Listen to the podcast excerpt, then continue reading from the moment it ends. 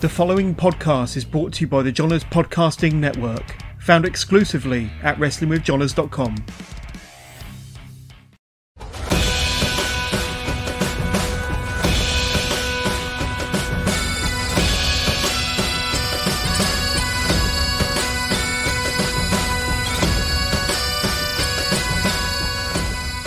Welcome to the SWN podcast. I am your host, as always, Billy, and I am joined in this edition uh, by the Bone Collector himself, uh, Irving Garrett. Welcome to the show. Great to be here. Thank you very much for having me.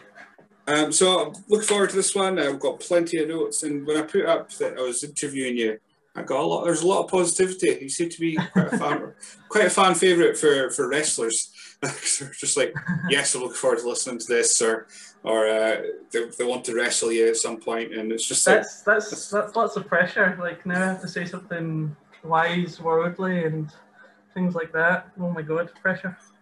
Sorry, we'll just do the next hour of shoot fest, and they'll just uh, just destroy that reputation. Uh, so the first question is always the same, so we'll just fire it straight away. How did you get into Sure. pro wrestling? What got you hooked? Okay. Um. So got into pro wrestling and properly in uh, the year 2000. I never had Sky growing up, so I never got to see anything cool. Um, it was always just hearing about things from uh, school, from school friends. But when uh, Channel 4 at the start of January 2000 got the, the, the license to do Sunday Night Heat and I think four pay per views um, shown on delay, starting with Royal Rumble 2000. Um, that's when like wrestling fever hit my primary school.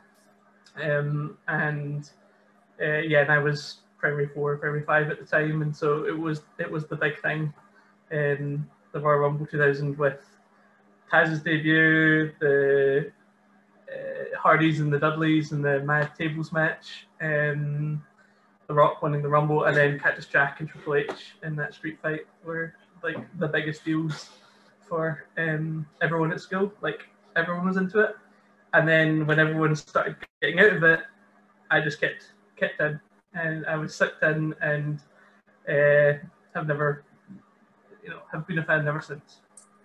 Yeah, that, that Channel 4 deal, I think for a lot of UK fans, especially around about well, my Yeah. age, it's, Yeah, it's just absolutely, huge. absolutely huge. Yeah, because well, when it started, I was nine, and uh, yeah, it- Royal Rumble 2000, arguably, I think for a lot of people, it might not be technically the best overall show ever if you're going to be critical about it, but for Mhm. every, I think for most folk in the UK our age, uh, it's it's that that perfect show because it's the one that Huge, hugely formative. Has huge amounts of has has a bit of everything on it. Like it has a mad dash squash by the APA where they don't get the titles but they squash the New Age Outlaws basically in the process.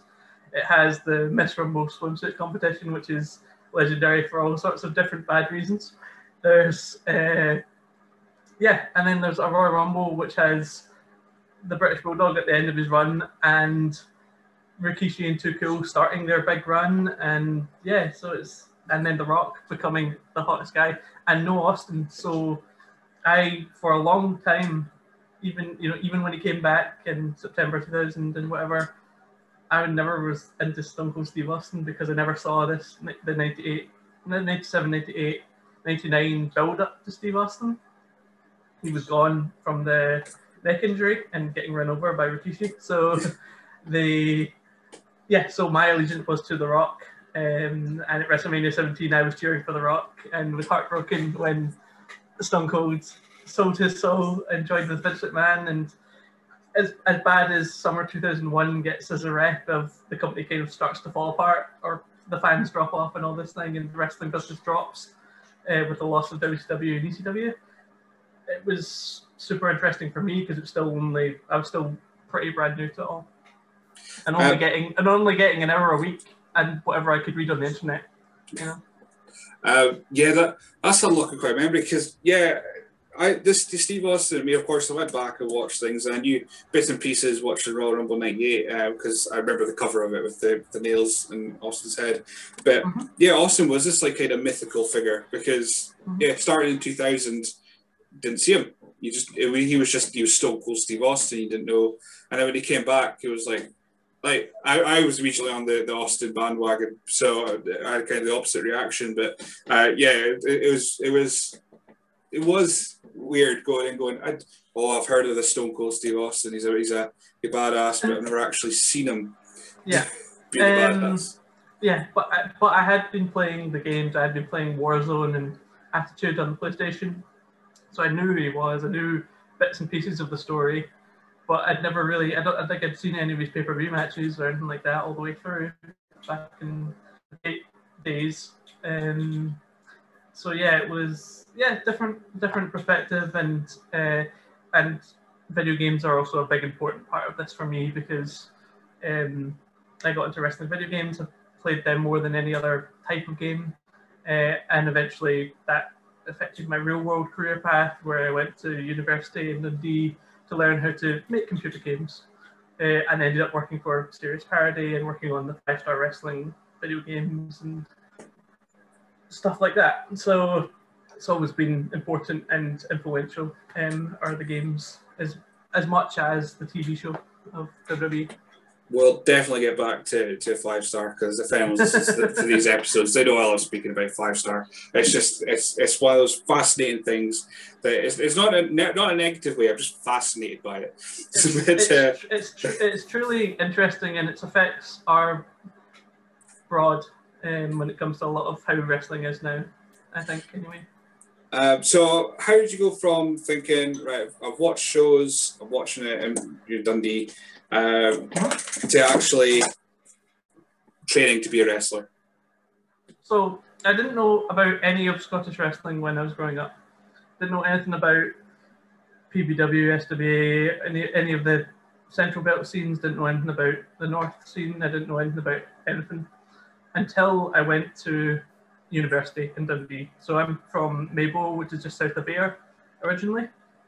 Um, and I didn't know anything about anything happening at the time until I moved to Dundee, and then suddenly I, I think through Facebook marketing or something like that, um, I learned about the about PWE, uh, about Lionheart's promotion Pro Wrestling Elite, and seeing the adverts for uh, Noam Dar versus uh, AJ Styles, and that started like. Uh, that was the kind of gateway to me kind of hearing about Scottish wrestling of any kind um, properly. Uh, so this is 2012, uh, uh, not even, uh, about 2007, 2008. Um, and yeah, and so yeah, I finally move away from here, and there's now running wrestling shows there with big TNA stars and things like that. And and so that's kind of the next hearing about that stuff. And then the first Scottish show I went to was uh, the Kelvin Brawl, the second of the Robert Florence, Greg Hemphill uh, produced shows, um, which was amazing. Like it was the top stars of Scottish wrestling at the time. So Jester and BT Gunn, Wolfgang, uh, Red Lightning Grado, uh, uh, and all those that that lot, the core group of uh, Central Belt Scottish wrestling. Um, yeah, so I went to that show, loved it. I went with my friend Thomas McGill, who wrestled for a time in uh, PBW and a little bit in ICW as Tam Ram. Uh, he's my best friend growing up. We both got each other super into wrestling by, we're both into wrestling, and then we both kept each other into wrestling by both being interested in it and talking to each other about it every day at school. And so um, he started training at PBW Academy a year before he told me he was. Um, and so he had his debut on a show for PBW in, I think, December uh, 2013, something like that. And, uh, or 2014, one, one of the years. I haven't got my years uh, uh, laid out in front of me. But him doing it and saying that he loved it, he loved actually doing the training, loved you you and he said to me you would love it. You would love doing wrestling as well. You've talked about it and loved it for so long. You'd, you'd be good at it as well. And at the same time i'd been going to revolution pro in england. Pardon, pardon me. Um, once a year to see their uh, whenever the japanese imports came in um, from New Japan. So the first time they did it, it was Shinsuke Nakamura uh, and Prince Devitt. Um, or wasn't the first time they did it. The first time they did it was Tanahashi, but the first time I went was to see Nakamura in person, and that show was crazy loaded. Like it had both Kevin Steen and Prince Devitt right before they went to NXT, and Adam Cole as well. Um, and so that was crazy and really cool to interact with. The weekend I went down the second time to see Okada. The GPWA school announced their formation, and so I was in London uh, in London for a two night show, uh, two nights of wrestling with, with a couple of my friends, and I went, screw it, that there's the time. Like this is a sign. This is all happening. It's all cool.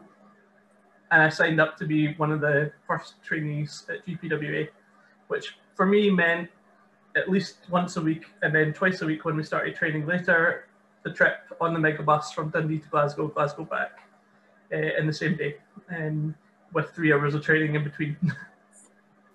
quite, quite, quite, quite the sandwich.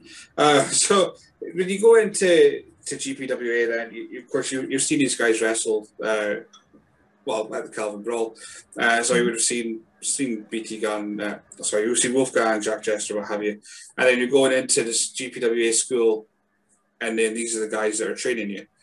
Um, what were your? Did, do you have a, a sports background beforehand? What was your kind of uh, conditioning So- going into training? How how did that go? So I actually went into training in the best, pretty much the peak cardio shape of my life because um, for the last few years of university to keep fit, I started doing running, uh, and that led to me doing half marathons.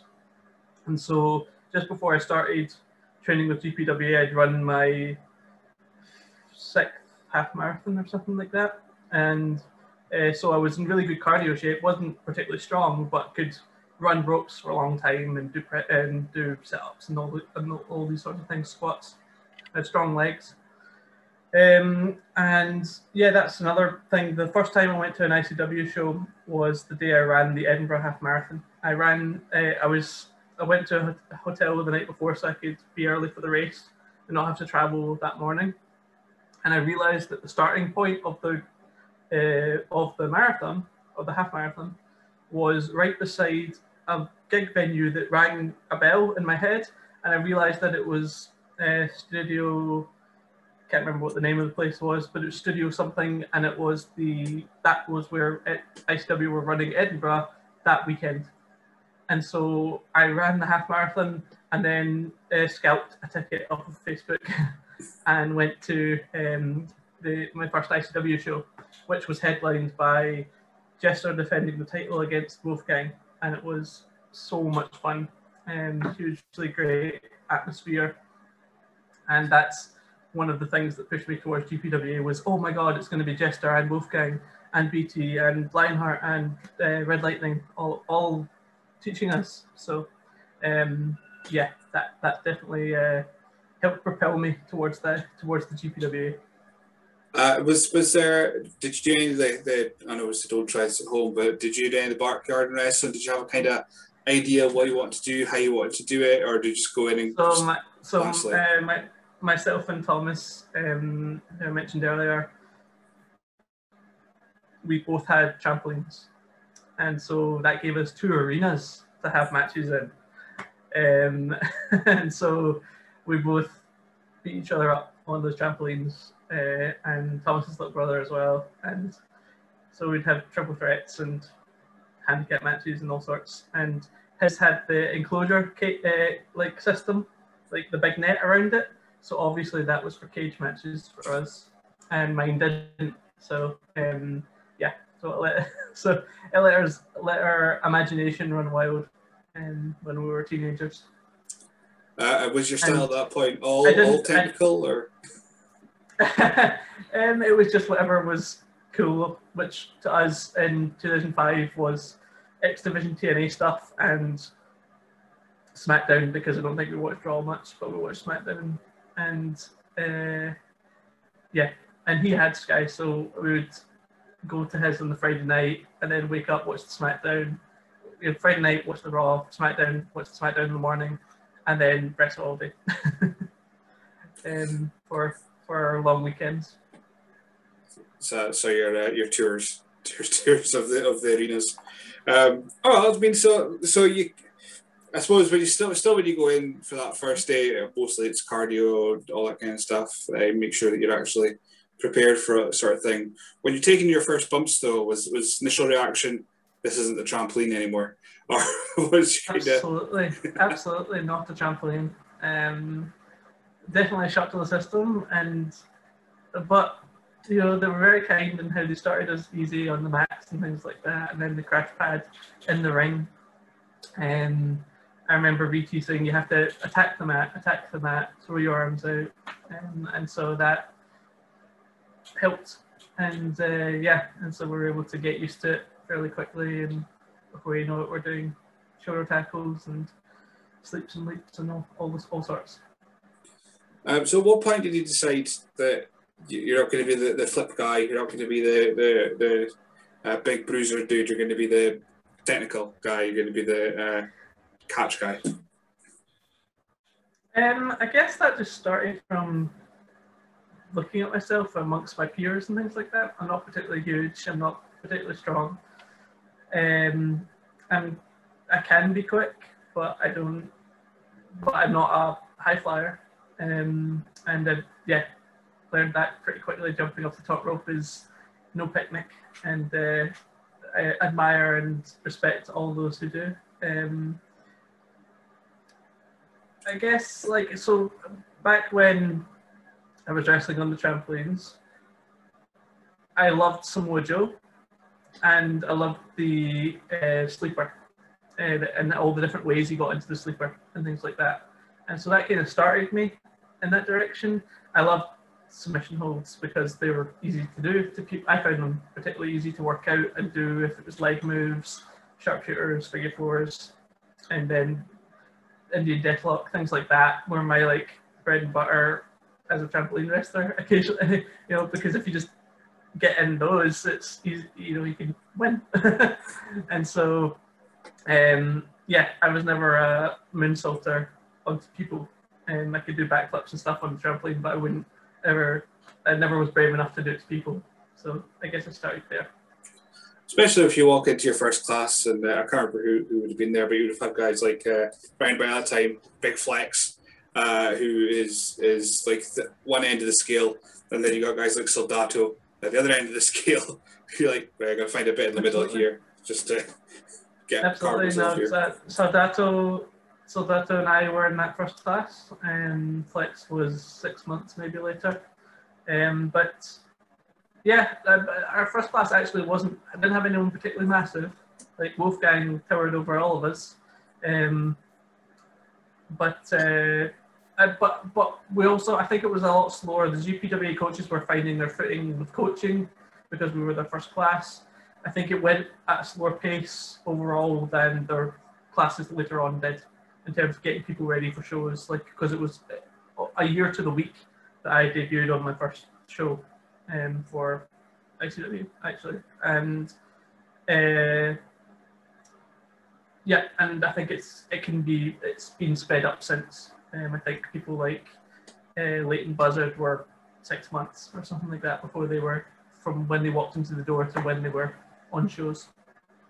Uh, perfect segue, though, because you mentioned your first match. Um, so before before we went on, of course, we, I, I, was saying your first match was this. and you're like, no, no, it's it's Kate. The Germans are wrong again, and uh, they're getting off. they're getting into a habit of this. Um, assuming before your six man tag, uh, Futurama, there was probably a gala day. I'm guessing some sort of battle royal beforehand. Was there or no? No, no. there really wasn't. Um, GPWA hadn't started hadn't become Wrestle Experience Scotland or anything like that. I didn't have that touring brand. They weren't doing shows. They were just training. And so uh, we actually moved to the so the asylum, as it's known now, that's on the WWE network. That was the second room, the second asylum. It was in the same building, but it was a different location inside the building.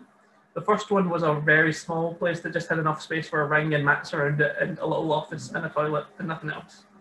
And so that's where we learned all of our basics they actually because they saw that the school was getting popular and they could, when they wanted to take in more students, they moved to where it is now, where they can have lots and lots of students at once, like in training or in the pre-COVID days anyway.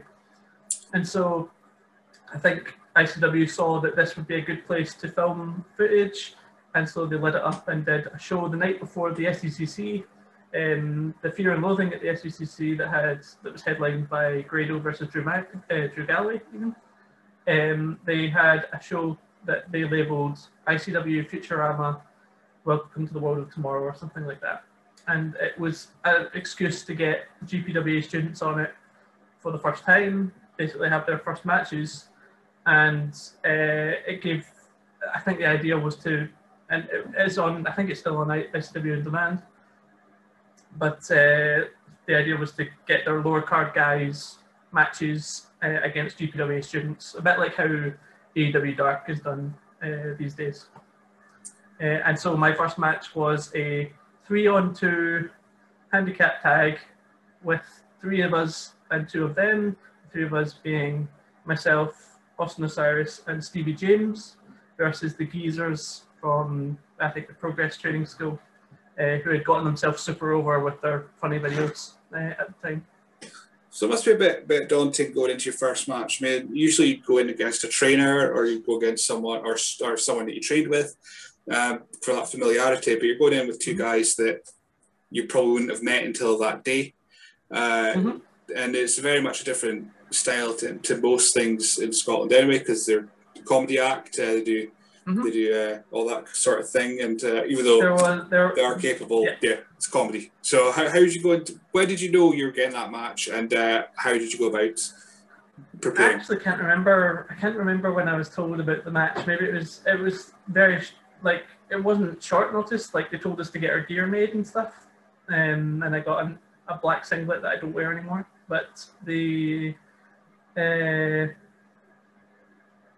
yeah, I can't remember. It, it, was all up in the air. I remember because they were, they were organising the hydro uh, the SECC show at the same time, so I didn't know what the communication was and stuff like that. Um, but uh, that it was a very, very, very busy wrestling weekend for me because that morning Nigel McGuinness did a seminar at GPWA, which was incredible. He was a hero of mine, great technical wrestler. Taught me a couple of things that I still do to this day that day. Uh, he was there, did a seminar. We went away. Uh, he went away. We set up the place for the show, and then he came back and sat backstage and watched our first matches and gave us all feedback. Um, I think Spud was also there backstage randomly because he was up for the weekend to see the, the big ICW show. So we got this. We're having our first match it's tag matches, which we hadn't, like I hadn't particularly thought I was going to go down as a route. And it's comedy. There's comedy segments. You're working someone you've never met before. Um, it yeah, it was in at the deep end, and it's being recorded and put on ICW on demand. Uh, so it was very much in at the deep end, and huge amount of trust from the trainers, and to to believe in us to put us in that situation. Uh, and I think we had a we had okay match. Like it wasn't terrible. We didn't embarrass ourselves. Um, and, and, yeah, it was a fun experience. And then we got feedback from Nigel McGuinness, which was blew my mind. Yeah, def- definitely a, a, low pressure situation. Uh, you can say uh, going, going in, yeah, not only having your first match. Uh, something totally out, out, deep out of the blue, out of the deep end. Uh, but yeah, then having a hero watching it and an our British legend in Spud uh, watching backstage, just just just uh, uh just chilled, no pressure. Um, and then from that point, I don't I, said, I don't know when Cage Match catches up and are correct, but um, you're in the PWE Elite Rumble. Was that next, or was there still a couple it was more? Certainly, it was certainly one of the next things I was in. There was a one. So after about six months after this show, ICW I guess, forgot to keep running these shows or something, or get pushed back. And so GPW started Night at the Asylum as a brand, where they do the Friday night shows um, every two or three months to give their trainees show experience. And I wasn't, I don't think I was on the first one. Um, and I was in a battle royal, and so I think it was the battle royal on one of, on one of the first ones that I'm in for 20 seconds before I get chucked out by Ravy Davy, and then I have a match. My first match match singles match is with BT Gunn on I think Night of the Asylum Four or something like that. Um, and I think before then I was in the PWE Rumble. Um, that was actually two matches that night because they did a pre-show Rumble with all the trainees to see which trainee got to go in, and I won that. Um, which meant that I was like number one or number two, and Mark Coffey like battered me and threw me out quite quickly in the uh, Elite Rumble. Um, so what was that like getting into? So PWA, of course, is run by Lionheart. Um, so and of course he was one of the coaches of GPWA. Did he kind of handpick who was going into this first dark rumble and how how, how was your relationship yeah, with him? no, he was, he was very, as well. Yeah. So uh, I think maybe it was the Ayr connection, so took a shine to me there. I, I had gone down and helped at a few of his shows um, around this time over the last year while we were training and stuff like that. And I think he always appreciated that I took the trip from Dundee all the way back to Ayr, um, which was good for me because I could see my folks and stay at their house when I, um, when I was down anyway. But I think he appreciated my drive to come help.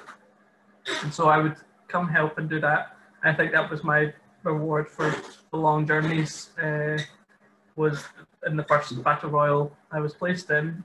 Uh, he, yeah, he chose me as the winner um, and laid out the scenario, and then laid out the scenario for me in the actual rumble, which was that Mark Coffey was feigning an injury, and I was trying to like make fun of him and take advantage, and then he immediately kills me and throws me out.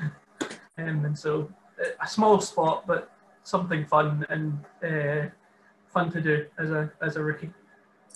Um, so yeah, so you also had also tag match teaming with Lionheart as well. So uh, what was it like again the ring with with one of your traders um, as a tag team partner? Of course, you had BT Gunn in your singles. Uh, first singles yeah. match, but uh, what was it like getting in the ring with these? No, that, make, that guys? makes it oh incredible, like absolutely incredible. Um, so yes, it went Lionheart as a, as a tag match, and then my first singles match. Um, and that tag match was so much fun. It's also, I believe, on ICW on demand. I think they filmed it for that because it has commentary from Chris Redfield and Billy Kirkwood on it, um, which was cool. But uh, yeah, the the match was really fun, and Lionheart was something else as a performer, like just a class I'd had an experience because they train us, but they don't work like they're working around us uh, at training. So when you see when Lionheart as your tag team partner on a show is completely different from Adrian and is completely different from Adrian training you.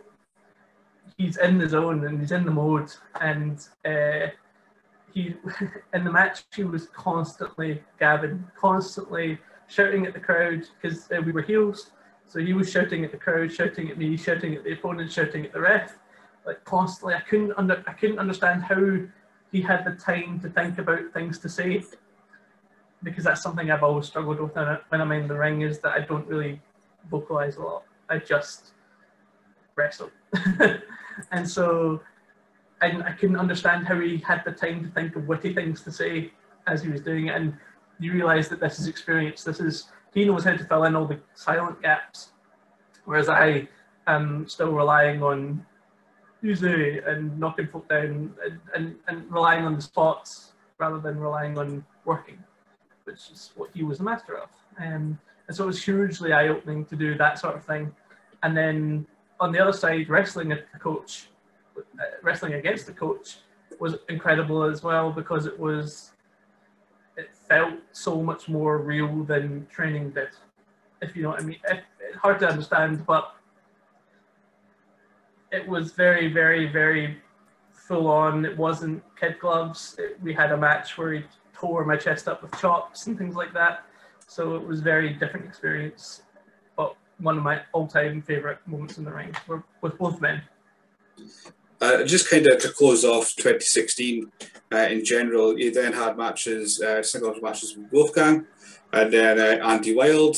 So you, you're really you've, you've been thrown into your first your debut match against two guys you've never met or, or had experience with to then going through the whole year facing these big names, not just in character or in reputation, but actual big dudes as well. Uh, so yeah, so it was just for your first year was just everything you dreamed of and more to start off with as being a wrestler. Absolutely, absolutely. Now that I look at it, maybe I've not had a better year since. But the, but the, yeah, the wealth of experiences from working different styles of guys and them all being pros. I also worked some trainees during that time as well on different shows, but the pros were so awe-inspiring at the time and things like that. Still, to me, even though I'd been doing training for two, two or three years at that point. Um, Wolfgang was amazing because he was the champion. He was the ICW World Champion at the time, so that was like the biggest deal. Um, and we had a really fun match. Um, and yeah, uh, and the same with Andy, who I've worked with. Uh, none of them have worked again, apart from Andy. I've worked again a couple years later, um, and that was awesome experience both times as well. Really, really, really amazing wrestler. Um, so into 2017, and then we'll, we'll, try and we'll try and do your, your years in wrestling, and then we'll, we'll go to like five star and, and everything else kind of thing. Uh, it's how I'm kind of trying to operate the last few podcasts, and it work it's worked. So maybe, maybe I'm now 75 episodes recorded, and I finally worked out a format for this podcast. Uh, so we're into 2017. It's the first uh, Asylum Invitational. Um, mm. where, where, how, how did you find out you were a part of that? Course, it was I think it was half the guys were uh, GPWA, uh, a quarter was PBW, and a quarter was Source. Um, so you're one GPWA guys. How did you find out about that tournament and uh, being entered into it? I'm trying to remember. It must have been Red Lightning would have told me because he was the one in charge of all that. Um, honestly, can't remember. I, I, maybe it was the graphic went, or I, I think I'd been told before the graphics went up absolutely. So, um, yeah, it was very humbling to be chosen and felt really good. Um, very happy, very happy about that. Uh, of course, yeah, you ended up getting to the quarterfinals, uh, losing out to Davy Davy, who pops up again. Uh, but then 2018 rolled around, and you just went on and won the whole thing. Uh, the Drew Galloway Invitational at the time. Yeah, so that was amazing. That was the best, like most fun probably weekend I've had in terms of working shows. Um, yeah, it, it was crazy. Like it'd been a tough half start to that year for me in terms of the five star and other things that, that we'll probably get to. So that was an awesome, uh, awesome weekend. It felt like huge support from the wrestling community and both fans and wrestlers backstage. And yeah, I got to work uh, the main event of the first night with Craig Anthony, who's doing great things uh, now with ICW. Um, I was lucky to have his, I think his second and his fourth ever matches, which I think was is uh, the the second match. Um, the first was on the show that was behind closed doors for uh, for the heads of Scott, kind of heads of the Central Belt Scottish Wrestling to see. We then had this rematch in front of people, um, and that allowed us, yeah, and we were given the main event slot of that first night, allowed us to have, structure a really fun match, and uh, yeah, really enjoyed that, and then moved on to night two with I think three matches in one night, uh, which was uh, pretty crazy. Um, I think it was Grant McIver first. Uh, I've not got it in front of me. Um, uh, I remember the final. Was, I know the final was you and Damien. Yes. So Grant McIver and then Prince Assad, uh, a PBW training. Um, I think we had, we had a quick match. Grant, Grant and I had a long match. Prince Assad and I had a quick match. And then I was in the finals with Damien. And so in the first night, I kind of worked tweener, but over the course of the second night, I became a more more of a cheered babyface. which went in contrast with Damien, who was being the greatest, like, um, not foreign heel, but out, outsider heel, being the I think the lone WrestleZone person in the in the tournament, and could play spoiler and take over. Um, and so it gave me a really good kind of home home ground crowd support that night, and we had a really really great match. And Damien was is one of the best people I've ever been in the ring with. Really, really good. I, I just, I just realised how you went through the list of opponents uh, you had that night. Um, that is absolutely genius way of getting you to be cheered the whole night. And you're going in against the source guy, you pass him. You go against the PBW guy, you beat him. Then you go against the the wild card, the uh, the, the possible spoiler. Mhm. Um, whoever is in charge of that is a, is a very clever person. for, I, th- I think uh, Ru- another Rudo Productions, I believe. Um, if you ever get the chance to speak to him about it, um, yes. Uh, no, it was and it was incredible. Like, yeah, it was an incredible atmosphere. It was a small crowd, but it was a very uh, uh, full of atmosphere, chants and things like that. And so, I uh, loved it. Absolutely loved it. And then, of course, you went on to do that. You went to do Hotter in Hell. Uh, you were in the quarterfinal against Liam Thompson. Again, it is really. I don't know if you've looked back at on your on your opponents. It seems to be just a who's who in Scottish wrestling. I've, Uh, I've from- been very lucky. I've, I've absolutely been very lucky with the quality of talent that I've gotten to work with. I've never really ever been in there with anyone that's particularly untalented or anything like that. I've al- I've always been in good matches with good people. Um, just to go back to that final of, of the Drew Galloway um, Invitational, because David put in a comment, he didn't put a question in, but it'll lead me to a question. Uh, it's just put, uh, Garrett makes you realise how flexible your joints actually are in between the screaming and agony. Um, how do you know your how where, where do you know the, the limits? Because you obviously do the bone cracking stuff, you're able to, to twist and turn people. How do you know the limits of how far you can push someone without breaking something? I've never really thought about it. I've just gone to uh, what point I think is good for the match. Really. Um, I don't think it's or good uh, both for the match and both in character and both for the stuff. I guess I've always been doing these submission holds, so I got it out of my system quite how to not do it when when I was you know when we were hurting each other.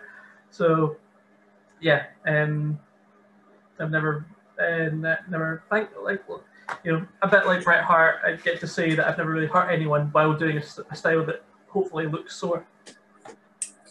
Um, uh, so we'll just we'll, we'll just get into it five star because we've, we've teased it enough. Uh, we're, we're just going to dive in. So you said you worked for you end up um, working with Serious Parody, of course, did the five star games.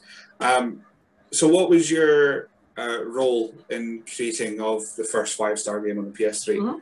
Okay, so I got to um, prototype the kind of the system that eventually evolved into how grappling moves worked. Uh, I programmed some of the control scheme stuff, um, and then was basically put in charge of the animation import system and how animations, like because I was one of the few people on the team that really understood wrestling, I was then kind of given the go ahead by the boss Dan Hinkles to control the way the animations and moves looked. Uh, in terms of, I would work with the animation team to show them what was good, what was bad, what you know, give them good references in terms of finding good references online, and then talking to them through the moves to where this is supposed to hurt, why this is supposed to hurt, why you do it this way, why it's on the left, etc., etc. And then eventually that becomes me. And then while I was doing this is when I started actually training, and they would give me um, because I was training on uh, when UPW started, it was just Sundays only, and then eventually evolved into Sundays and either Tuesday or Thursday. And then uh, because work wanted me to get better at understanding wrestling, so I could relay it to the team to make a better game, they would let me off early on Thursdays to go to Glasgow to train. And so eventually that became once I knew how the moves worked and how to take bumps and all these things.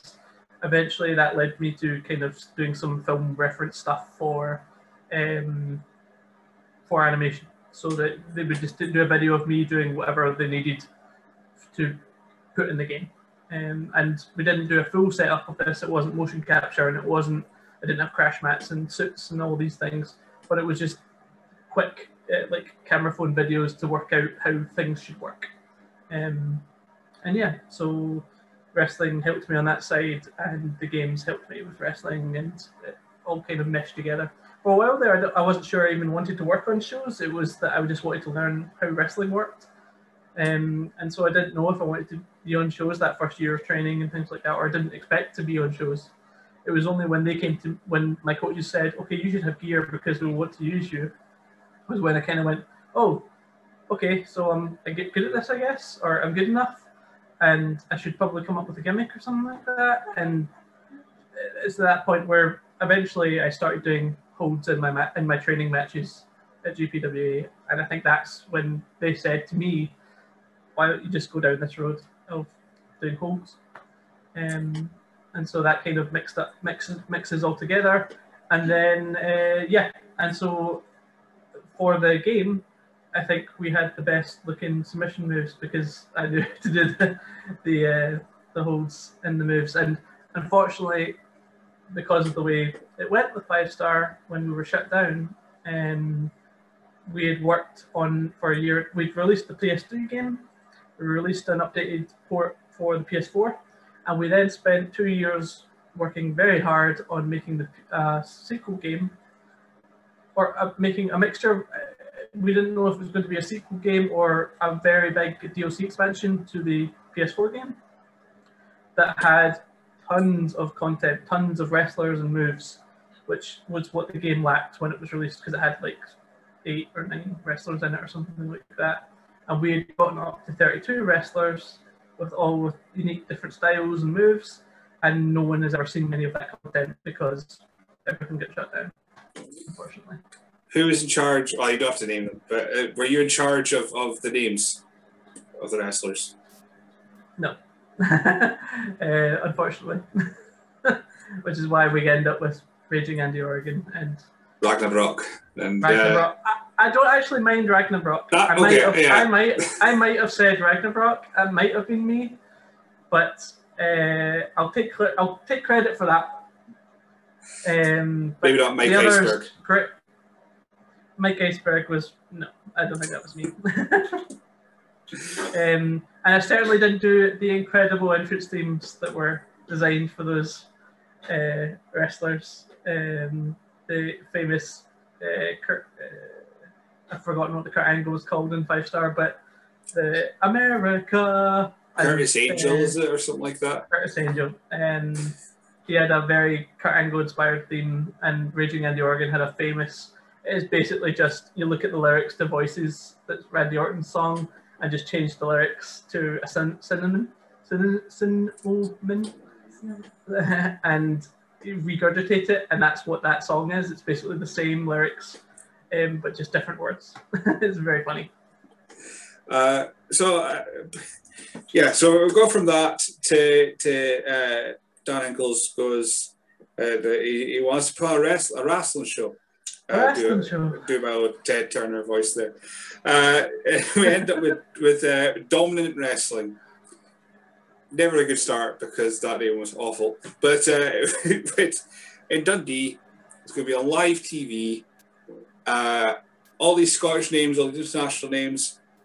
Adir on the show, on the pre-show. Uh, I think is is against Jack Jester or tag team match or It is a tag team match with Jack Jester against uh, Kid Fight and Looking Sharp. So we're kind of doing a, I guess for our like we were trying to get over maybe that it was GPWA versus PBW, like it was two different training schools of the of, of the region. But um, yeah, yeah, we were uh, the first dark match of which I think there were three dark matches that night. Um, which was kind of crazy because that place was fairly packed. It actually had I think 2,000 people there. And so that's easily the biggest crowd I've worked in front of. Um, and yeah, it was eye opening and chaotic, fun. You know, I didn't feel huge pressure to make sure the place succeeded because I had the what I thought was relative safety of also working for the game side of it.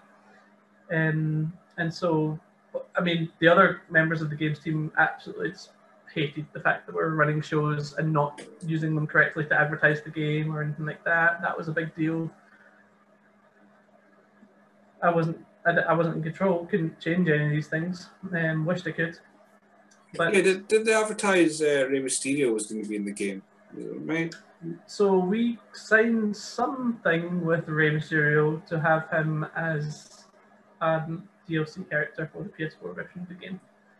And on our side, we, I guess I can say this now, we made a Rey Mysterio and made all of his moves and got them all working and had a playable Rey Mysterio in our version of the game and then never released, never got to release it, um, unfortunately.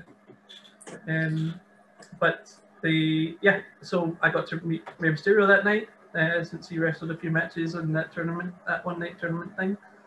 Um, and yeah, it was very bizarre in lots and lots of ways.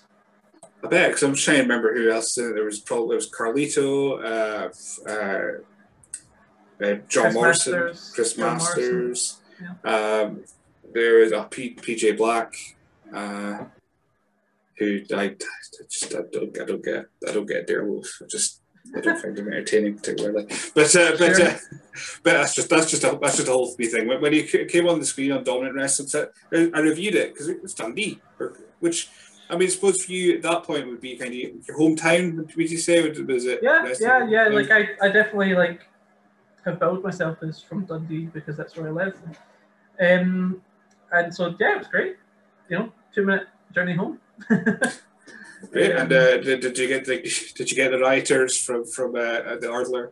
No, I, just, I remember there just being a big was, big stink about that. Yes, and so uh, this is SWE country. I remember they were taking down our posters, putting up their posters.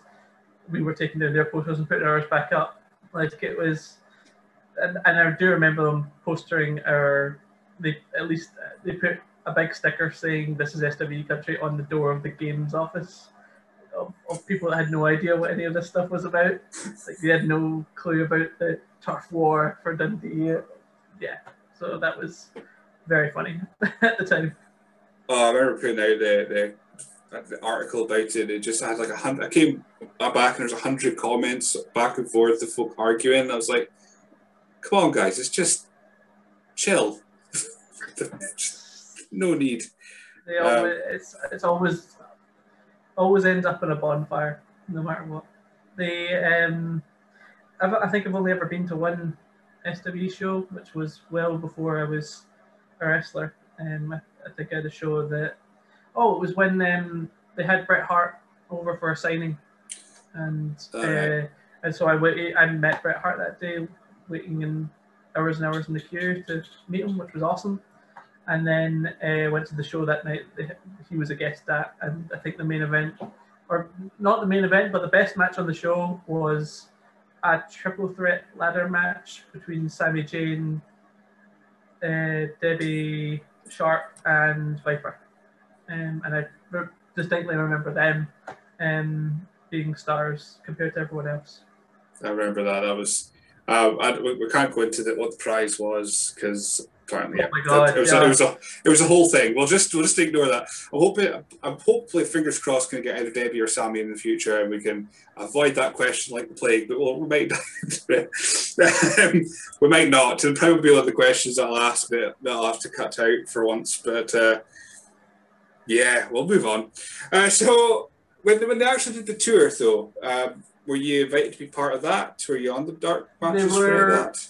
No, no, but um, too busy working on the game still. But the, I think the idea was to do Dundee again, like a few weeks after the, what happened what, with the shutdown. And I'm pretty sure I would have been on either a dark match or um, on the show um, for uh, that version when they went back to Dundee. Because um, I think they've been using people from local areas at each one. Um, and yeah, so I think I was penciled in for that, but there was the big shutdown um, where all of a sudden they're no longer running, and then the game studio has been shut down as well, which was brutal. Uh, so, so you're what you're part of the 128 man tournament. That was you're kind of. No idea about that, but I right. Between between them and what culture for tournaments was crazy. Like independent wrestling was weird then, but at least there was independent wrestling. Like everything's a bit more under the WWE hat now, or not. So it's very a very different way of of um, of it existing now. Yeah, definitely. Yeah, that was a weird period where there's just names flying in all over the place. They were in Rev Pro, or in ICW, they were in Basically, like, there was there, there was money in British wrestling. Like it was progress in SW, and and then yeah, what culture and all that stuff, and yeah, suddenly like Pentagon Junior is wrestling in Dumbarton or something like that. So it's like it was crazy, um, and yeah, and I think Five Star getting on TV in the UK and the World Sport I think that very much pushed WWE to get NXT UK set up. So I think it did have consequences. Um, so yeah, and it was it's interesting to kind of I guess be a part of that, but it's I, I think it's the absolute conclusion of what WWE did because they saw oh people are starting to make money in this. Best get on it. I, I honestly believe if they were better prepared, I think Impact could have taken the UK quite easily because they always had humongous tours when they came over. But that's that's a story for another day. Um, so last thing before we, we, we just make this a five star wrestling podcast, um, as it always threatens to be. Um, when you're backstage at that Dominant Wrestling show, you say you met Rey Mysterio. Was there anyone that you met you were just surprised about, either how nice they were, how not so nice they were? Uh, was there any any Oh, you're that were want, like, you're wanting some just uh, like juicy gossip now, aren't you? I try to keep it Um, as positive as possible, but when you have a roster that big in backstage, there's got to be some some uh, unsavory folk. Um, Rey Mysterio was cool. Rey Mysterio was really cool. Um, Jay Lethal was cool. Uh, I didn't have a lot of time because the chaos of that night was not just that I was wrestling on the show without like a build or anything like that. Um, I knew that we were going to, but it was only for like the last two weeks before it where we were getting all wishy-washy answers on what the match is and who's wrestling. Uh, the day of the show, Charles Boddington is there because Dan promised him a booking or something like that, and so he becomes our manager randomly for that one match. Um, so that was something new and different. But after my match, I immediately go back, get showered, get changed, and before the next dark, dark match has started, I'm helping run stuff backstage, and it's not not running about or anything like that. I get put in the myself and my partner get put in the box seats that are looking over the arena. We are then charged with running the social media accounts that night.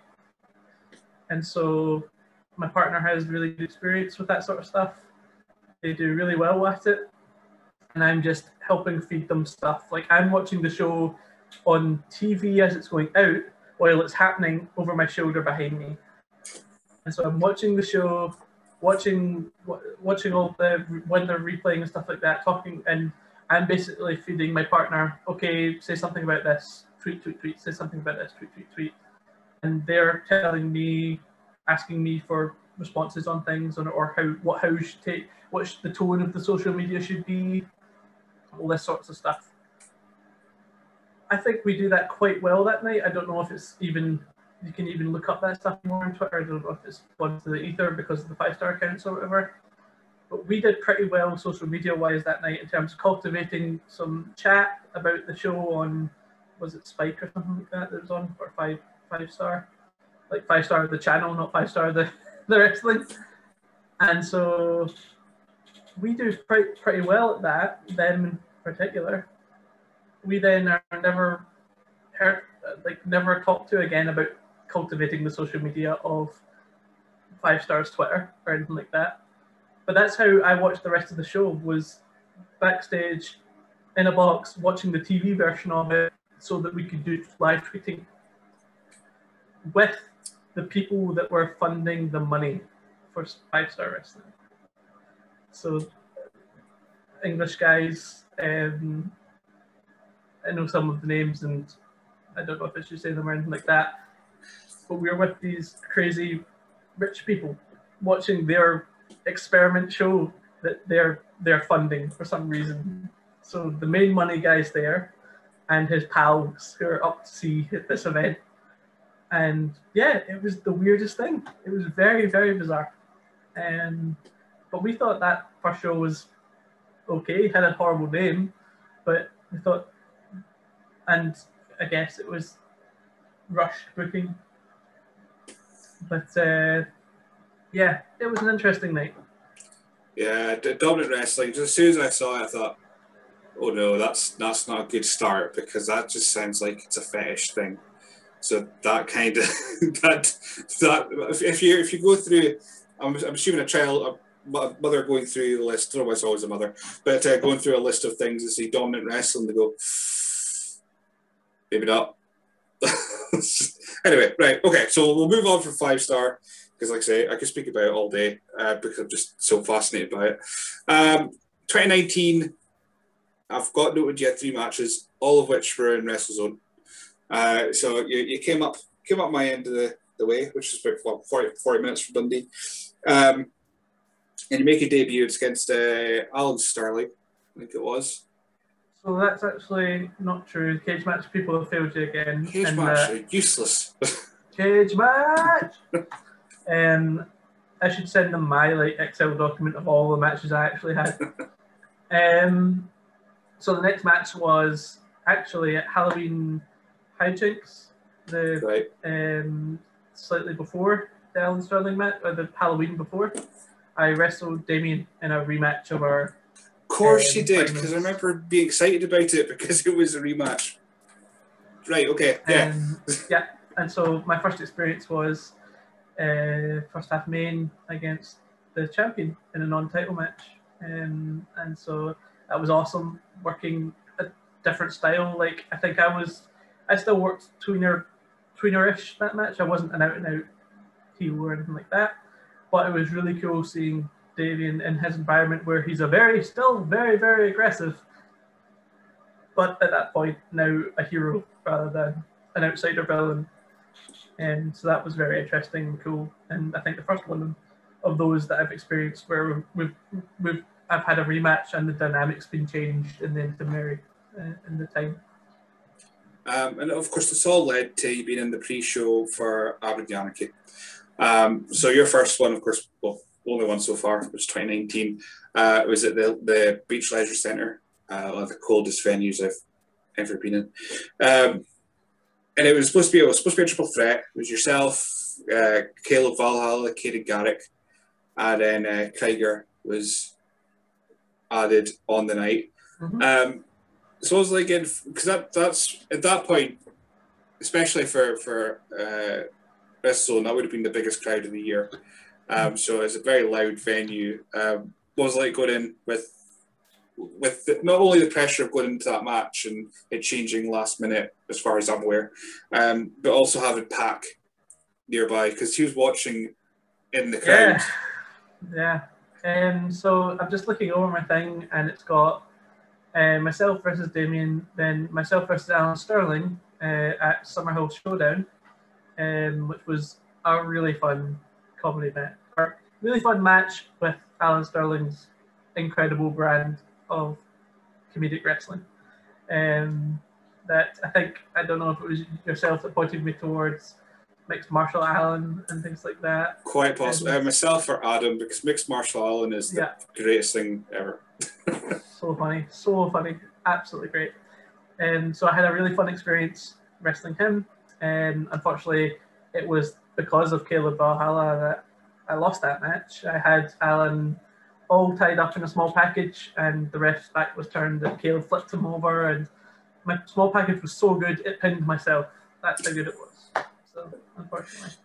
But uh, then I wrestled Crusher Crave at uh, West Hill um, just before uh, Aberdeen Anarchy, um, and had a fun match with him, like big guy, which is always a different experience for me to work. I had to chop the big guy down, and unfortunately, I wasn't able to, and took a huge big boot that night. Uh, and then we've got, uh, yes, as you say, Caden Garrett, Caleb Valhalla, and Krieger, um, which was, I think, yeah, my first fatal four way match. Um, chaos, absolute chaos to, to kind of work out the kinks. Uh, but so much fun. Unfortunately, I think this was a I think this was a pre-show match, so I don't know if the crowd was as big as I don't think everyone had been let in yet, or I think there were. It was between this match and the next was the meet and greet with Pac, or just before. But yes, I remember seeing him in the back row while I was in the ring, um, which was cool, and he gave all of us some very good feedback um, after the match, which was very kind of him to do. Um, but yeah, pressure when you suddenly see it and you go, "Oh, he's not in the locker room; he's watching." no, I, remember, I remember going there because uh, I'd, I'd I'd, I'd, I'd, only, I'd only went for the, the whole show. I didn't go for the pre-show, uh, but I somehow used my uh, journalistic charm and uh, got in the pre-show to see this match. Uh, pretty much, I went to went, go on, let me I'll write, I'll write something about it. It'll be fine. Uh, went in. I didn't sit front row because I thought that would that that's a dick move to do. If I haven't paid for it, I'm not getting front row. So I hung back, and as soon as I saw the match starting. Um, who I was with, Mark, he, he, he tapped me and was like, look over there. And we looked just to the left and there was Pac just staring at the ring. We're like, oh no, this is, don't need that pressure. but, uh, but Pac's one of those guys where he, he, he has literally got everything. He's the power guy, he's the high flyer, he can, he can throw in a submission hold and he can talk. He, I don't know how Pac's not in the conversation for greatest wrestler, but when you go look oh, at him, he, has got everything. Like I'm glad he's doing so well in AEW and is actually kind of held in esteem in AEW. Like he was an absolute monster in that triple threat world title match that just happened. Um, he is absolutely incredible. Never seen anyone in such amazing shape. That strength wise, looks wise, muscles wise, and can do all those flips and the red arrow and his match with uh, Zack Dynamite was real good, real scary, but uh, a real fun watch later that night. Yeah, I spoke to Zach about it. It's got his upcoming uh, episode that's going out, and he was he was talking about how he spiked Pac, and yeah. um, so I was sitting beside Lionheart, watching from the merch tables, and you know Lionheart neck injury, all this stuff. Like he's he's shot up and was ready to almost go to the ring and stop the match. And then so I'm beside him going, Oh my god, oh my god. And then what pro, like he rolls out the ring, gathers himself. Like I don't know what Zach said to you about it, but from, from my point of view, it was like that is a professional wrestler because he knows how long he needs to kind of recover from this, and he knows that he can keep going. And absolutely incredible, incredible. Yeah, very, very good match. For, for what I remember of the conversation, it was panic. Pretty much, it was, oh my god, okay. I might, I might, I might have just injured the import, the big name that's coming to the show. um, but but yeah, I mean, I know we spoke a little bit like, like about Lionheart at the, at the start. You said there's three different kinds of Lionheart. There, there's Adrian, there's trainer Adrian, Adrian, and of course uh, Lionheart uh, of, from speaking to other people, Lionheart is he was uh, or, or, is to, to many he was a, a enigma. Uh, how did you how did you find cracking uh, Adrian or Lionheart? Because uh, he, he, was often he, he was he was a superstar. That's what he was. Absolutely. When like I didn't say earlier, but in that tag match, it felt like I was teaming with The Rock. Like he was so charismatic. Like I had, I'm, I'm I don't consider myself a particularly charismatic wrestler. I might like overall rate myself like two on charisma. Like that's not my strength anyway. He was like 17 out of out of 10 that night. It felt to me. And any time I've been in the ring with him since, or, or, or been in the been in the ring with him since on shows, and especially in training, it like felt that way. Absolute star. Carried himself like a star at all times until he let you in, until we let you be, you know, in with the jokes and things like that. And incredibly nice person once you got past the all right player, like the the the front. And um yeah, just um incredible, incredible human to me anyway. Yeah, I've, I've said it in our podcast, but I was like, I was, I was, I wanted to speak to Lionheart that night uh, at, at Anarchy, but he's one of those guys, much like like a Pac, where I was, I was walking up to speak to him, and then suddenly I just went, I can't speak to a Lionheart. I'm just, I was like, I was He was- speechless. I He's just- definitely like him and Pac were probably the most intimidating people in the arena that night. Like definitely. in terms of like yeah, absolutely. So it's yes, he had star quality when no one else in Scotland had that level of star quality, and it is heartbreaking to see the, the way life has been. But um, and I miss him very much. Uh, got to remember the good stuff, and, uh, and by by all accounts, there's plenty of it to to uh, to think about. Um, right, let's dive into some of these fan questions then, because we said we've got a few. Um, one that will lead me into another question is from James Phillip on Facebook, which is possibly my favourite question that's been asked. Uh, he's just put, "Where does he keep his bones once they've been collected?" No, ah, the uh, um, the wall. No, uh, no. Um, I uh, my Instagram, I guess, is where they where they're collected. Where I put a stamp over their face saying collected. Um, everywhere. Anytime I'm in the ring, they're all under the ring. Was was there an inspiration behind the Bone Collector name? Uh, because I know you're big into your, your Japanese wrestling, and it's, a, it's an area I don't know a lot about. So is there a, is there an inspiration behind that particular? The actual particular name, the Bone Collector, comes from it was the Uf, UFC 3 on the PS3 had a really, really, really good create a fighter mode. And I created a fighter that was like basically Zangief. He was like a, a big Russian guy. And I remember going through a list of names that they'd recorded so that the commentary could talk about them uh, nicknames and things for the big intro- introduction by Bruce Buffer and the big UFC presentation. And I remember seeing the Bone Collector as one of those names. And so when I started really thinking I needed something, I needed a spark, or I needed just something that wasn't just Irving Garrett, a wrestler, um, I thought about that and I asked Simon Cassidy what he thought about it because he was the one announcing. Would it sound stupid? How you know how would it go with his cadence? And so I asked him, and he said, "No, no, sounds good, sounds good, be interesting." And I think against uh, Leyton Buzzard, I think I've got it. So I've got all my matches. I've got my list of matches here in front of me in it. Uh, GPWA five pound wrestling number five at the start of 2018.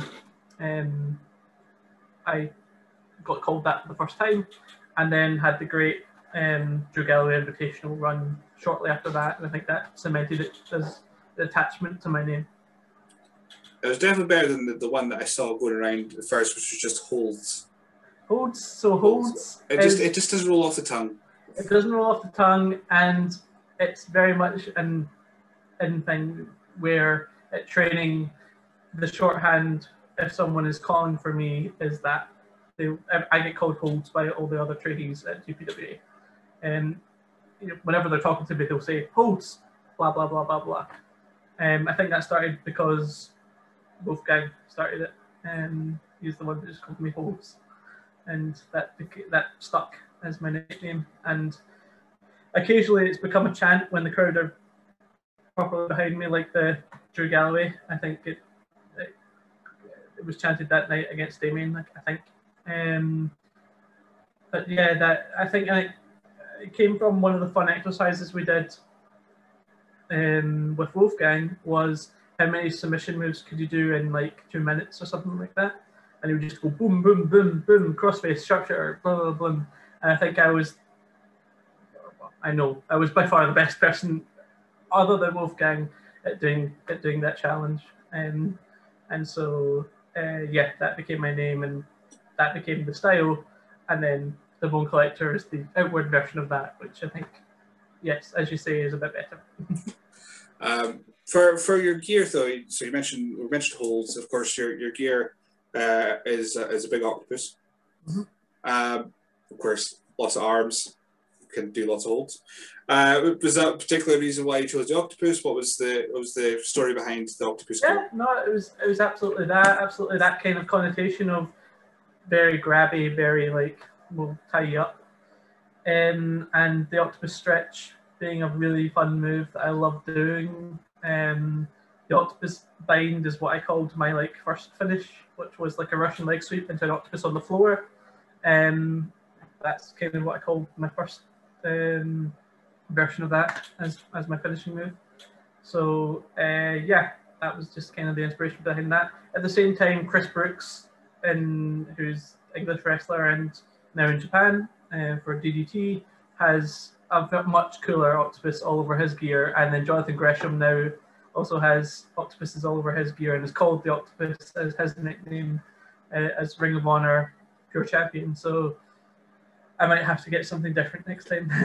next time. he's, he's got the mask. The the Jonathan Oh, the very cool. Yeah, the bone, the octopus bone mask. Yeah, it's, it's really badass. Uh, you, you kind of hoping for a day, he kind of like, stops using it, so you can go around. I'm going to buy a replica. I've, ac- I've actually challenged him on Twitter, and he liked it and talked to me a little bit on Twitter about it, about coming to Scotland and having a match. So um, that was a couple years ago on Twitter. Um, but uh, yeah, I think I, uh, I think he posted a photo of it of a recent octopus stretch, and I said like snap and showed him one of mine, and just got into a little bit of chat about there about asking him to come over and do a seminar, and I'll wrestle him. So and he sounded agreeable to it, but I don't think uh, the office of GPWA got a hold of that one. So. I think I think you'd have to join the queue because I think I spoke to Robbie uh, Robbie Wishart recently, and he was kind of he, Jonathan loved Jonathan Gresham and wanted to wrestle him again. Positive when I spoke to Joe Hendry, he of course he's in Ring of Honor.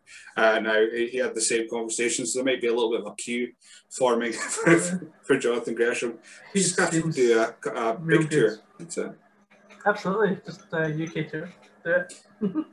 Uh, I've got well, ADM just just had a, a statement again. Uh, he just he, he would love to fight you. That's pretty much the the be, be all and end all of that statement. Uh, we've been we've been circling each other for years in terms of wanting to fight each other. Um, but he is one tall guy. I struggle with tall guys because they can reach the ropes easier. Um, but um, I might need to get my chin back and get into wrestling a little bit before I wrestle him first because he would I think he would knock me out with those elbows of his. just just a challenge. So we've got uh, Scotty Swift in. Uh, just favorite technical wrestler and why?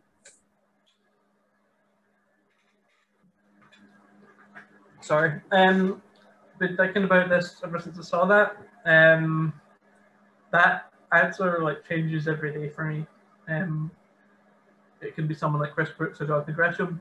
It can be Dean Malenko. It can be Eddie Guerrero or Zack Sabre Jr. or Minoru Suzuki um, or Okada. Um, just in terms of how he works, holds and things like that. It really does change every day. Um, that group is basically who I aspire to be in league with. Um, and so, yeah, right now it'd be uh, Suzuki. I think he's just the most effective heel wrestler in Japan. He's so much fun to watch, uh, and he looks like he absolutely tortures people in the ring. He's a real bone collector. Uh, was that the inspiration behind the the uh, towel over the head? Assuming it was him, not Taz. Maybe a bit of both. Actually, a bit of both because Taz, you know, choked people out. Um, as I think is it Kez Evans is now using a version of the Taz mission. Um, the yeah, the uh, absolutely it was Minoru Suzuki and Taz were the inspirations behind my entrance look for sure. Um, so we did get a question from Martin from Snapmare next, but I think his accounts went offline, so I don't have it.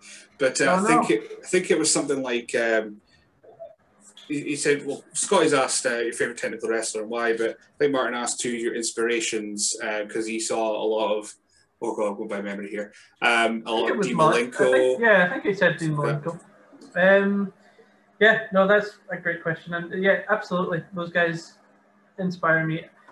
Like, of all things, like for me now, Twitter inspires me where I see gifs from like Larry Acto or whatever like that. That inspires me to go, oh, that's so cool. I wish I, I want to try that.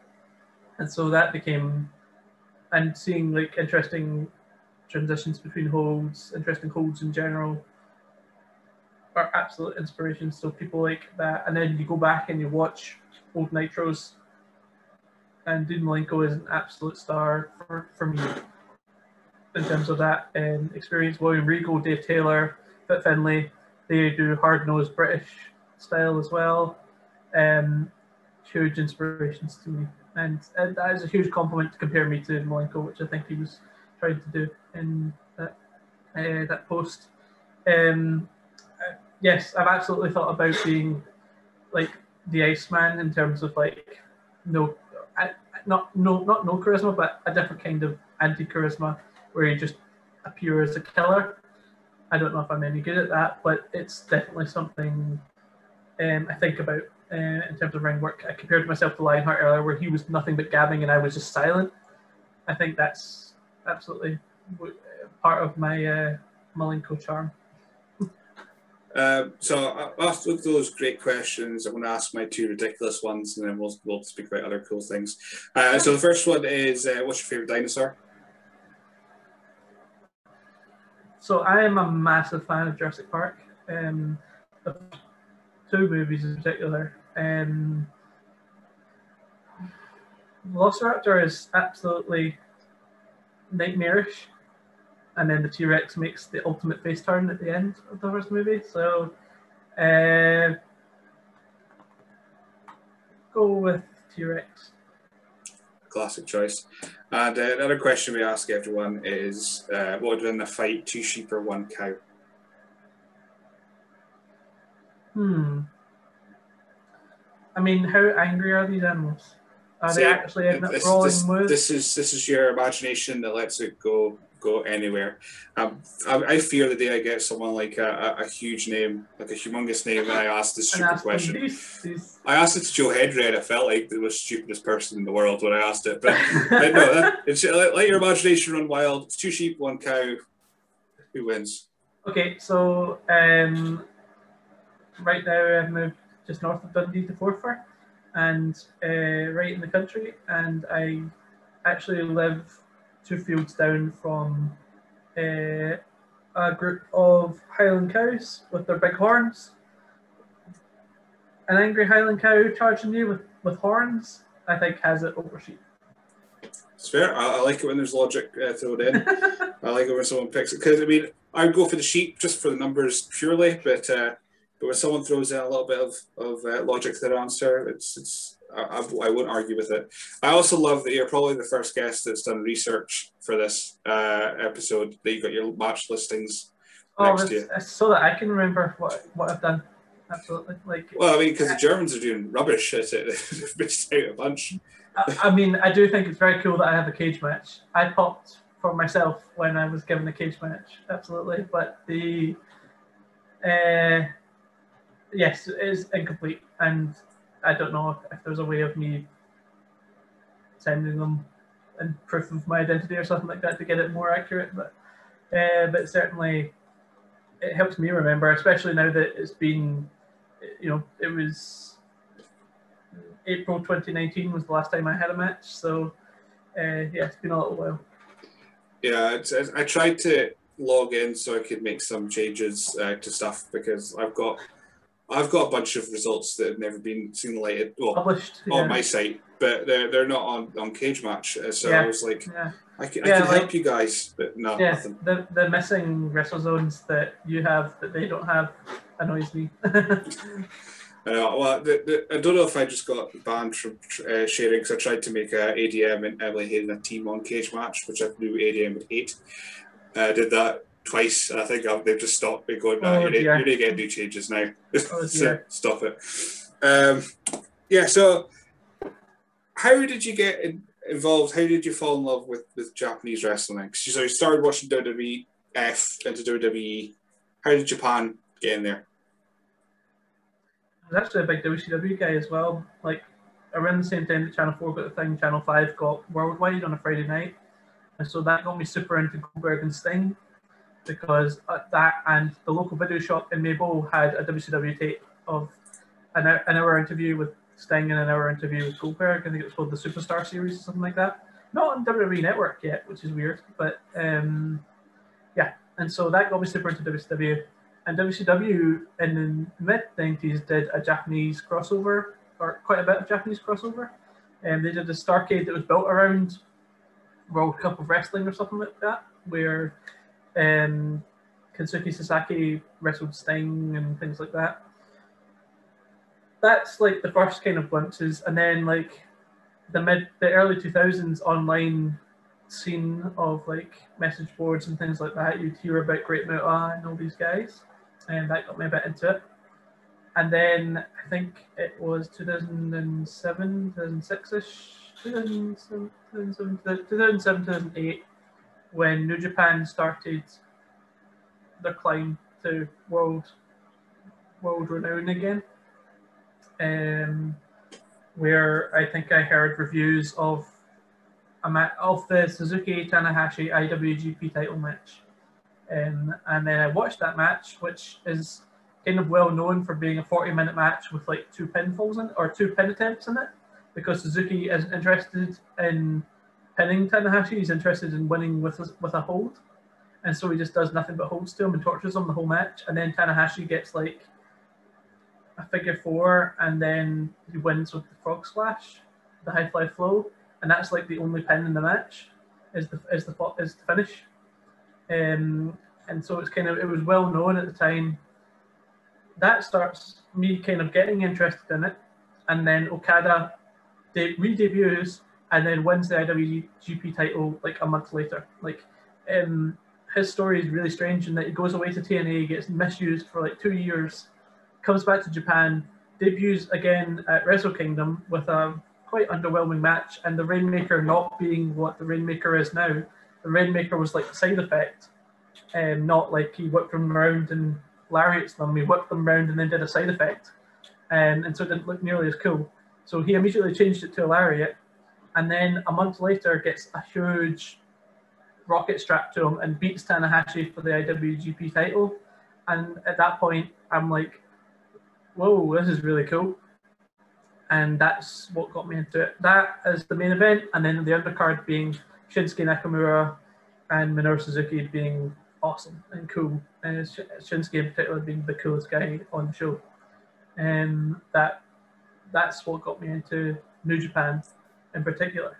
Um, I then, myself and my partner, went to Japan to Wrestle Kingdom 12, um, where we saw Jericho versus Omega, um, and which has now become kind of the formation of AEW, all kind of starts there. Um, that show also had Okada and Naito and uh, Ibushi, Cody Rhodes. Uh, Minoru Suzuki lost a hair match and then had this amazing segment where his faction tried to save him from the hair match, but he came back and had enough honor to shave his own bit of hair off and hand it to him, uh, hand it to his opponent. So that was amazing.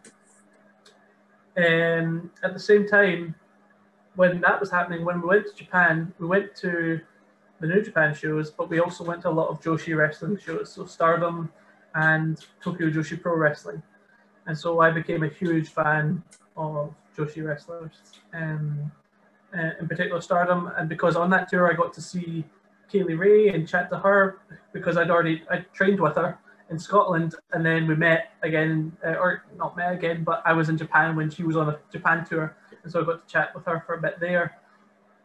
Yeah, and that was awesome. And Stardom Wrestling at the time was amazing, and Tokyo Joshi Pro, I am such a fan of. They're my favorite wrestling promotion in the world um, and actually have a big show this weekend. I'm looking very much forward to. Um, they've got Maki Itoh and Yuka Sakazaki, and uh, those women have now been coming to AEW, and so that's great to see. And yeah, I'm a huge fan of that. I think they're so talented. My partner has a saying where no matter how good you are, there's going to be a 16 year old Japanese girl who's way better than you. And I think that's absolutely true. I think there's so much quality talent out there. Uh, it's also stunning they probably already got 10 years of experience. At least. Yeah, yeah, yeah, yeah. I've seen people like Riho in AEW started when she she's the kid fighting Omega in that Omega versus the kid match from like 15 years ago. Like, and so she's been wrestling for like 15 years already and still young. Madness. Uh, so, of course, lockdown arrived. So, I mean, you had last match April 19, you said, and then, uh, of course, it was another year before lockdown began. Did you get injured? What what what happened at that point? Uh, I had a change of jobs in my um, real life. I started working for Abertay University, and that took so much time that I wasn't getting enough time to train anymore, or I wasn't putting enough uh, yeah effort in to make time. Um, and I've been too busy really ever since. So I voluntarily after that match, I really wasn't feeling in great cardio shape and or physical shape. Um, and I absolutely think I squandered opportunities after the Drew Galloway because of just how I, my level of fitness. So, yeah, I've, I voluntarily said like I'm not going to take any more bookings right now. I need to get my body in order, my mental health in order, my work-life balance in order. I can't take time away to wrestle, take time away from my job to wrestle anymore. Like that's that was serious priority. That was all that stuff. That was a much more um, meaningful job um, that wouldn't allow me to do that. Um, working on software for cancer support. So the, it is definitely on me to get back to the level I used to be at.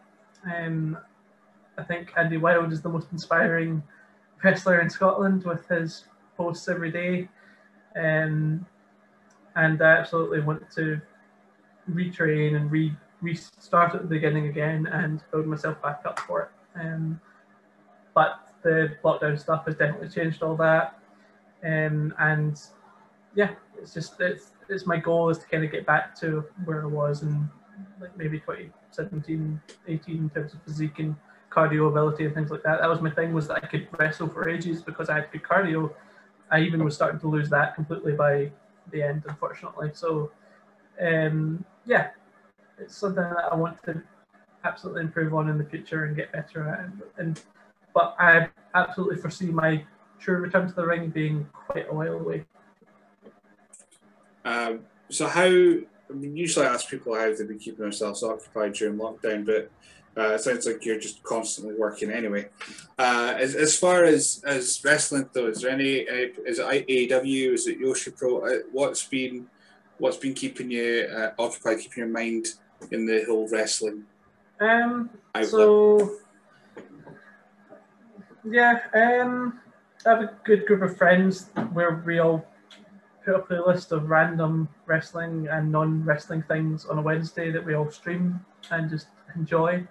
Um, and so Sunday, and we always generally put in a really interesting long wrestling match, and then some comedy wrestling matches, and then some absolute nonsense from all of our different interests.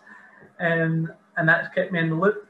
Tokyo Joshi, I think, is the most fun promotion in the world to watch because they have great booking, great characters. I mean, I don't understand the, inter- uh, the interviews and don't speak Japanese, but I can catch up enough from the translations on Twitter. And now they're starting to get English commentary from Chris Brooks, Stuart Fulton, and Mark Pickering, who are an amazing, a Welsh guy, a Scottish guy, and an English guy doing commentary in Japan of Japanese women's wrestling. And they are really good. They have this very Radio Scotland sounding tone to their commentary that is that I think is the highest compliment in the world because it reminds me of car journeys with my dad listening to Rangers. so it's it's very very weird and very fun. They have the best characters like Saki Sama and Maki Itoh and people like that, and the best young wrestling. And that's my favorite thing to watch. I will I catch up with everything else. I know what happens almost every week on Raw and SmackDown, but I don't watch them. I read about them. That's how I went. That's you know, I went through the early 2000s not being able to watch most of the shows. I read about most of the shows. I read results and read reports and things like that. That's still how I ingest a fair amount of WWE because I'm not super interested in their products at the moment, um, for various reasons. So I end up end up watching New Japan. I end up watching Tokyo Joshi Pro as and I like AEW a bit better than I like WWE at the moment, and um, so I watch those when I can. Um, so I know you're saying that it's it's a it's a fair bit away before you're going to be back in the ring. Um, so we'll, we'll but we'll throw in some fantasy booking. Uh, where do you want to where do you want to be when you come back? Uh, any particular promotions you want to debut in or, or get back to, and uh, what would be the what would be the, the pinnacle? What would be your like if you have that moment? That's what you could retire the day after. You'd be quite happy. could retire now and still be happy. I had a, I had a fun time in, in wrestling. Um, I, was really starting to enjoy those trips to Aberdeen for WrestleZone. I think they, they have such an interesting audience. Like their the feel of their show is so different from any anywhere else in Scotland. Like you've got Discovery that feels like a super indie, like with all the kind of big names coming over, and ICW, which is character based, but at the moment no audience and all that stuff, and yeah, all that stuff. Uh, and then you have WrestleZone, which is geared uh, more family based. I find it really, really fun. I find it whenever I was there, it was very loud. Um, and the fans got into were super into these characters that I don't think got enough kind of um, recognition. People like Alan Sterling and Damien and that were all super over in this small environment in in the city environment, and and I loved it. Loved loved being up there, and so I'd love to return there in the future. Uh, absolutely. Um, in terms of big things, I'm like, uh, I've never been uh, I'm going to WWE guy or anything like that. Even with NXT UK and, and the path being clear, I just enjoy wrestling at this level. Uh, I just want to get better at it and fitter for myself. Um, and yeah, but fantasy booking, there's plenty of people I'd love to wrestle. Um, ADM and people like that, people like Scotty Swift, um, Aspen Faith. I've never ever been in the ring with him. I think that would be really good. Like, um, I remember reading all the online stuff that WrestleZone was putting up and yourself were putting up, and then I think I don't know if it was yourself or someone else that posted like top 25 moves of Aspen Faith, and it was all these different technical things. Um, and he had like a clutch, like a cross-face clutch thing that I'd never seen before, and so I was like, oh my god, he's he's cool. He's doing really cool holds. Um, never been in the ring with him, um, so I think that would be awesome, um, and something to we could work something around that. Absolutely. Um, I don't know if he's still super interested in being a deathmatch wrestler because that does not interest me in the slightest. So uh, it would definitely be under um, uh, traditional rules or pure rules or something like that. World of uh, Sport. Um, I, I, am gonna guess it's probably Adam because if it's not me, it's Adam that's uh, just going absolutely nuts for Aspen uh, or, or Kyle because Kyle says he'll be mental if I didn't. Maybe he'll go nuts yeah. if I didn't mention him.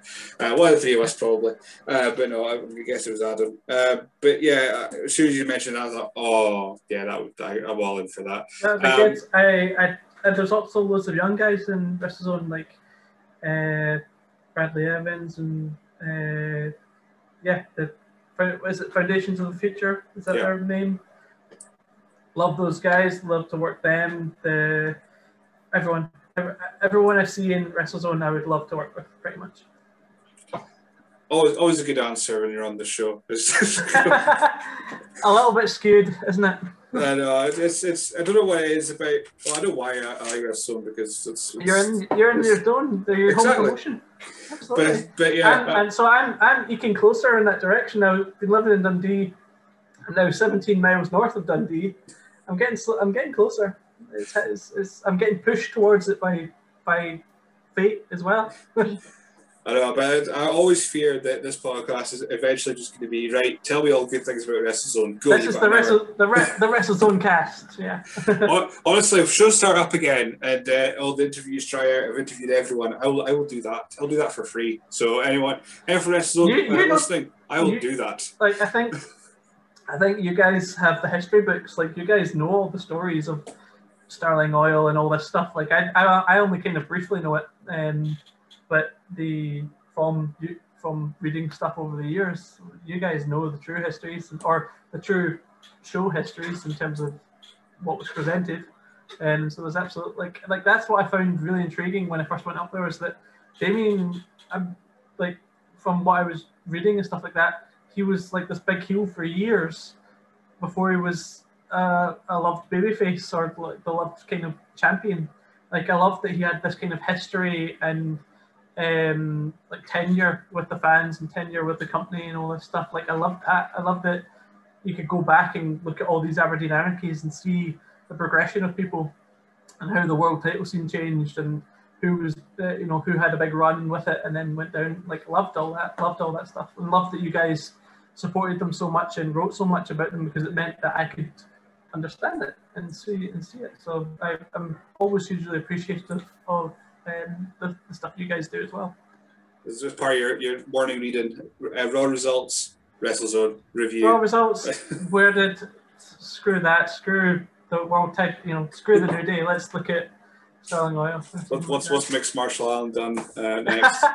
What's Captain Alan Sterling up to? Where, why is Caleb not the champion yet? What's what's happening here? I, I would I, I don't know I would love to get Alan on this but I don't know how I would I don't because I, I, he's got such a reputation for being hilarious that I feel like I'm just going to sit here and laugh for an hour and just let Alan Sterling be Alan Sterling for for an hour which I mean I think people would enjoy but I don't, He's the closest thing to like, and I mean this is a compliment. This is the closest thing to Alan Partridge I've ever seen in wrestling in terms of incredibly funny cringe, but also incredibly funny like atmosphere and yeah, just great, just great. Yeah, I said it there. Like him and Caleb are an absolute star duo.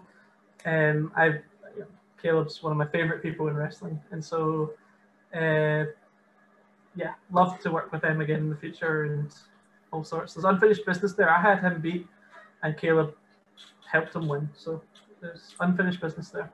And I mean and he's a tri counties champion so I mean it all just works out all works exactly. out well. That belt is very nice. I would very much. Okay, you asked me earlier about goals and things like that. I've never held a proper title belt. I would love that WrestleZone Tri Counties title. There you go. There's there's the scoop. There's the, the end of it. Um, so before we go and do your social media bits, um, I'm quite quite like to ask this now that, that start ask this as a question. But if you go back to your first day of training and give yourself a bit of advice, what would it be?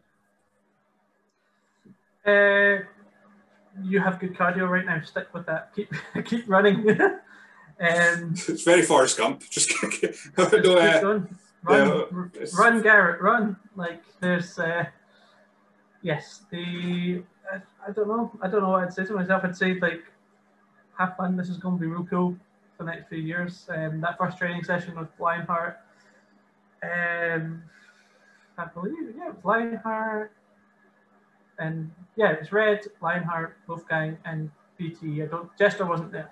Jester came the second week and gave us the intimidation um, and all that stuff the next week. But uh, I would. I don't think I'd change anything. Like I've enjoyed all all the time, or I don't think I have any advice. I know now that I wouldn't have learned along the way anyway. So just keep keep your cardio up. Maybe lift some more weights. Um, so maybe, that, maybe, maybe, maybe, maybe, yeah, maybe lift some more weights so you can do a scoop slam at least. You know, there's all my moves. If you've ever noticed, I never really lift anyone, so that I can do them to big guys. You know. so, so when you come back and, and you're facing Crusher Crave, you can just uh, boost him like a like a Andre Hogan. Big vertical suplex. Uh, but that, yeah, that, that I, I feel like I've taken loads of your time this evening. So uh, before we go, then, where can people find you on social media? Uh, ooh, it's been a while since I've actually had to do that. When you when you reminded me, uh, Irving Garrett on Facebook, and then at Irv Garrett on Twitter, um, I believe, and then I think it's uh, Irving Garrett on Instagram. Uh, let me just double check that. Yes, I believe it is. Excellent. Uh, perfect. Well, thank you very much for joining me today. Very, very professional there. Yes, at Irving Garrett on Instagram and at Irv Garrett on Twitter. Got it. We got there in the end. Uh, but yeah, th- thank you very much for, for joining me there. And hopefully, hopefully it's not going to be as, as, as far off in the future, and uh, you'll get back to, to Time Full Cup uh, as soon as possible. One day. One day we'll see.